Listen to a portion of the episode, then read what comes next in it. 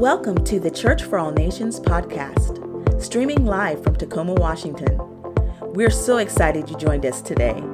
We hope you're encouraged by this week's message. You know, in the, in the spirit of today, I just want I wanted to take a, just a couple of minutes uh, to to talk a little bit about that word honor from a uh, biblical standpoint, from a Jesus follower's point of view. What, what does it look like to be one who is intentionally uh, honoring others, loving others, serving others, as not only Christ instructed us to do, but he actually uh, showed us how to do it. What a perfect example of honor. And that word honor means to add value, to give worth, to show respect. And I want you to know today, honor really, it's, it's an exercise. It's, it's like that muscle that you go to the gym and you got to work at it. It takes, it takes practice and it, it just takes stepping out and doing this. It's an exercise here in a society that is breaking down morally all around us, that has literally brought on a spirit of dishonor in our culture. It's like cool to knock people nowadays. You turn on the TV and it's just dishonor, dishonor. And it, it, it's, it's, it's part of why we see the breakdown in our society. And because of that, what I've found in my own life, because honor is so rare nowadays in our culture, when I uh, contribute uh, through honor in just the tiniest way, the reaction I get is so overwhelming. Do you know what I'm talking about? I remember years ago, uh, one of my colleagues, I was an associate pastor in California, and one of my colleagues did something really cool. And I just thought, I'm just going to write a little note real quick and just say, You're awesome. It, and so I did that at my little cubicle, and I, and I wrote down, like, You're awesome. Loved what you did. Took me nine seconds, right? I walked down the hall and he wasn't sitting there, but I just dropped it on his desk and went about my day. About four hours later, this guy walks into my office like sobbing. He's just like, and I'm like, what happened, bro? And he's like, oh, the note you wrote. Oh, so you thank you so much. You mean so. And I was like so taken aback by it. I'm like, that took me seven seconds, man. I contributed hardly nothing. But because our society, this honor thing is so rare, even if you just do it a little bit, the reaction you get is pretty awesome. It's so overwhelming. And I'm reminded that the entire kingdom of God is built on a foundation of honor. all throughout Scripture, all throughout the Ten Commandments. Jesus himself was very clear, saying that he didn't do anything at all on earth without the direction of his Father in heaven. And read the entire book of John. When, when I, have, I, have, new believers coming, what, where should I start in the Bible? I always say John, because Jesus is simply just talking, he's just saying how awesome his dad is. He's just honoring his father. And we read it here, John chapter 5, verse 19. 19. So Jesus explained, I tell you the truth. The Son can do nothing by himself. He does only what he sees the Father doing. Whatever the Father does, the Son also does. So I just want to give you three little thoughts on honor. And the three thoughts are connected to the why. Why, as followers of Jesus, should we be people who are honoring others? And the first one is this honor will humble you. Just write that down. Sheriff just, uh, Paul just talked about humility. Honor, the action of honor will literally humble you and it will come back to you. James 4:10 says, "Humble yourselves before the Lord, and he will lift you up in honor." 1 Peter 5, verse 6 says, So humble yourselves under the mighty power of God, and at the right time, He will lift you up in honor. So the actual posture of honor is humility. It's why in the ancient world, when you would come before a king, the very first thing you would do before you would make eye contact was bow in his presence. In some cultures, they would lay on their face with their face in the dirt in an act of honor. It's, it's a humbling thing. My wife and I were associate pastors in Los Angeles. And the church that we were connected to was located in Koreatown. And so, because of that, we had a lot of Korean brothers and sisters that attended the church that we are part of. And so, because of that, we made a lot of Korean friends. And so, I've got so many Korean friends. And so, I, I, I started learning the Korean culture. And how many of you know that Korean, the Korean culture is very honorable? It's an ancient, honorable system. And I learned so much about it. I remember the first time that some Korean friends took my wife and I out for Korean barbecue. Any Korean barbecue fans in the house here? I, I pretty much live on South Tacoma Way at some Korean barbecue spot. It's my favorite, favorite thing. But I remember sitting down and I can remember they started bringing out, you know, sodas and different drinks and, and water and stuff. And I went to reach for the pitcher of water to pour it for myself.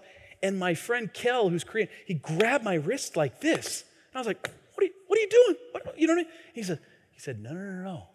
I must pour it for you. and so I watched him. He took it and he poured the water into my glass. And I drank it. And then, and then a few minutes later, another person grabbed it and, and just kept topping off my glass. And so you know what happened? I started topping off everybody else's glass, right? And it was just this perfect little exercise, this little practice of just honoring each other in a very visual way. And when I watched them doing that to each other, it made me want to do that much more in my own life.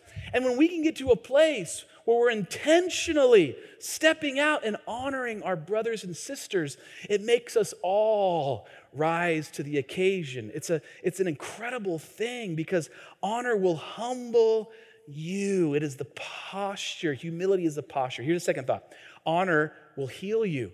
So it'll humble you, but then it'll bring healing to your spiritual core. Practicing honor heals our hum- humility or our humanity, but just being around honorable people does too. Have you ever been around people that are honorable people and it's like a healing agent for your own soul? On the flip side, have you ever sat at a table with a bunch of gossipers? You know what I'm talking about? You talk about a, an infectious disease for your spiritual man. And I'm just reminded in study this week, the psalmist in Psalm, he, he literally the book of Psalms starts with this thought. Watch this. Chapter 1, verses 1 through 3. He speaks directly to this thought. He says, Oh, the joys of those who do not follow the advice of the wicked, or stand around with sinners, or join in with scoffers. Another translation says, gossipers. But they delight in doing everything the Lord wants. Day and night, they think about his law. Now, I love this picture here that he paints. They are like trees. You've read, you've read this before. They're like trees planted along the riverbank, bearing fruit each season without fail. Their leaves never wither, and in all they do, they prosper. The intentional act of honor heals the receiver, but more so the giver. My mother has a gift. I, I believe she literally, it's like connected to her spiritual giftings of honoring other people. She's, she's just fabulous about this, uh, uh, about uh, honoring other. And I can remember being a little guy, and she started this tradition in our family called the honor circle. And it really would happen around birthdays, where we would sit at a table after the festivities, and we'd take sometimes an hour, and we would go around the table, and the person, whoever's birthday it was, each person had to say something nice about them. They had to honor them on their birthday. And, I, I, and so, as we did this over the years, it became very natural for my three other brothers and I and my cousins. We were like, oh, here we go, right? But I can remember friends coming to the party who had never done anything like this before. And for them, they were like, I could just see, it was, it, it's, I, I, to this day, it's hilarious to watch people because like they're, I can just see the, the spinning in their head, like, what am I gonna, I've never done anything like this before, right? And but over the years, as they, as they would sit at our table, it's like it was a healing agent for them. As they did it more and more and more, it became one of those things where they looked forward to doing it. In fact, if you come to one of our parties now and we get to the honor circle time, me and my brothers and my buddies, like we always want to be close to the end because we want to like try to top each other's speeches. You know what I'm talking about? Because, because here's what happens. When we're, when we're intentional about vocalizing our honor, it not only heals the person sitting there that you're giving it to, but it works on you too. It's like a two part thing. And so, honor today, if, if you're intentional about it, it will heal you. I was reminded, though, this passage of scripture in Mark chapter 6, verses 1 through 5. Many of us know this story where Jesus, the rock star, he's traveling around, he's healing people, he's preaching the good news, and he's going back to his neighborhood. He's going back to his hometown. And well, let's just read it. And you can see what happens here. It says, Jesus left that part of the country. He returned with his disciples to Nazareth, his hometown. The next Sabbath, he began teaching in the synagogue, and many who heard him were amazed. They asked, Where did he get all this wisdom, the power to, to do all these miracles and whatnot? And so, what do they do? They start making fun of him. They begin to scoff at him, mock him. He's just a carpenter, the son of Mary and those screwy guys, James and Joseph, those nobodies, Judas and Simon. Well, who does he think he is? I'm kind of adding to it there. And, it, and his sisters live right here among us. They were deeply offended and refused to believe in him. Now, watch what happens here. Verse 4. Then Jesus told them, A prophet is honored everywhere except in his hometown and among his relatives and his own family. And now, watch this. And because of their unbelief, say unbelief, unbelief. because of their unbelief, he couldn't do any miracles among them except to place his hands on a few sick people and heal them. So these people had already set the tone of dishonor in the neighborhood, and the dishonor, according to scripture, led to unbelief amongst them, and the unbelief led to Jesus not being able to do what he came to do. He was able to heal everybody else around the neighborhood, but when he got to his own hometown, because of dishonor and unbelief, he wasn't able to heal those that needed it the most. Now, I can sit on that and that'll preach all day long.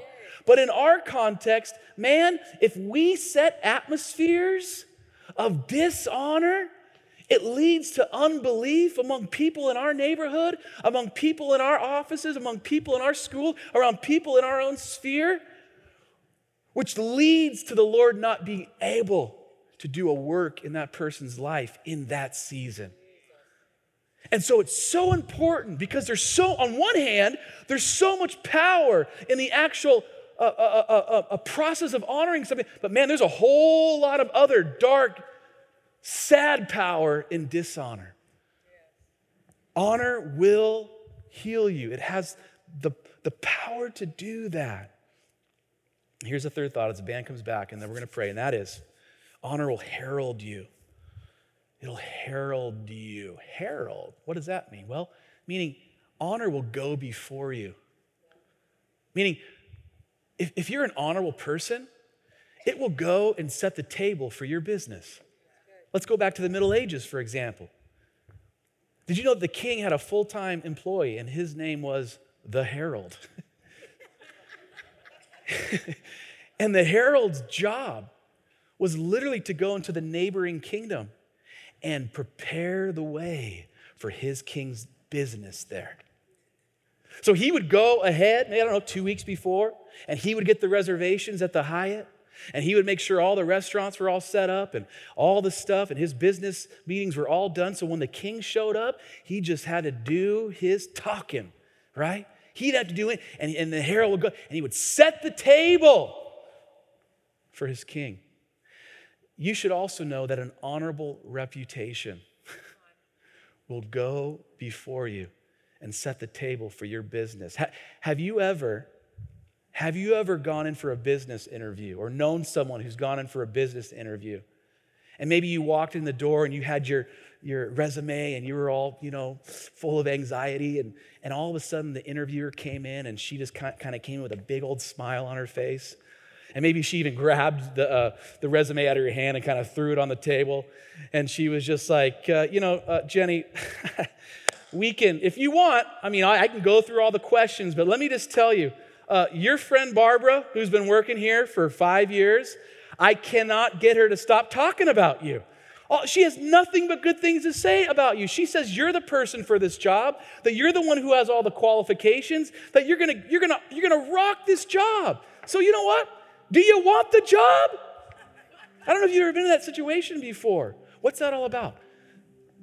An honorable reputation, going before and setting the table for you so that when you walk into the open door, you're ready to eat. You're ready to do your business before you even get there. And that's, and that's who we're called to be today. Those of you who are followers of Jesus, I know there's people in here that you're not people of faith and, and, and, and you've come here for whatever reason, but, but those of you that call your leader, follow this carpenter from Nazareth who wouldn't even, couldn't even be honored in his own hometown. If you're one of his followers today, we're, we're called to step out, take the lead in this area of honor. And I'm so grateful for, for, for first responders who go into physical fires, literally, who pull babies out of cars and help people and sit with mothers who have lost sons. And man, I'm, so, I'm just so grateful for that. And we honor every last one of you in here today. But I also want to honor those of you that are followers of Jesus who, in a spirit, spiritual sense, you run into spiritual fires. You're, you're there for people that are going through difficult times, and you honor those that are, according to the world, to be very dishonorable, people that most people wouldn't take time with. And that's what we're called to do. As hard as it is, I want you to know this following Jesus thing, the kingdom of God, get ready. It's so counterculture. It goes against everything that feels right sometimes. You know what I mean? We're just called to be obedient. And so I want to pray for you today before we leave here. Come on, bow your heads. Lord, I thank you for my friends in this room. God, I thank you for like this conversation that's taking place today, this really a spirit of honor that's in this room. God, I thank you for every first responder. Those of you that stood up, those of you on the front row, let's just all in a, in a unified prayer just pray for them. Lord, I just pray for every last first responder in this room, and not even, not just in this, all over this community that are serving right now. God, would you keep them safe? Would you bless them? Would you give them encouragement in the middle of the night when they feel like the whole world is crashing in on them? God, I pray that you would just do what only you can do. And God, may some of us in this room even have maybe a, a fresh perspective of the load that our first responders carry. Maybe in the middle of our busyness sometime this week, if we see a firefighter or, or, or a EMT or just a security guard at the mall, just a simple thank you for what you do, a military serviceman. So, God, we honor those. And God, I just take a minute here for every person in this room. You've, you've called us to be people who are intentional with our words, intentional with our love, intentional with our honor. Lord God, give us opportunities as we leave here today to be that for somebody. And God, maybe there's someone in here that just needs to work on this area of their life. You say, Pastor, I, this, this is an area that I, I want to get better at. I want to I want to practice honoring those in a, in, in a more um, uh, tangible way. I want to I want to work this muscle that you talk about. If that's you on the count of three, all of this auditorium, just as an act of faith, as a, as a symbol, this isn't magic. I just want you to pop your hand up real quick just so I can pray for you. One, two, three, across this auditorium. You say that's me. Yeah, hands up. I got both my hands up too. God, may we be people. May we be people who not only pursue honoring others and you, but may we be people who are known to be honorable people. At the end of our lives, at our funerals to have people stand up and say, Yeah, that was an honorable woman, honorable man. God, may we pursue it. You called us to be that. And so, God, bless every one of my friends. We thank you. In Jesus' name, amen, amen, amen. Awesome. Hey, before we go, yes, before we go, we're just going to take a minute here. Thanks again for joining us. To hear more messages like this one, be sure to subscribe and check out our podcast channel. For more content and to connect with us, go to cfan.church.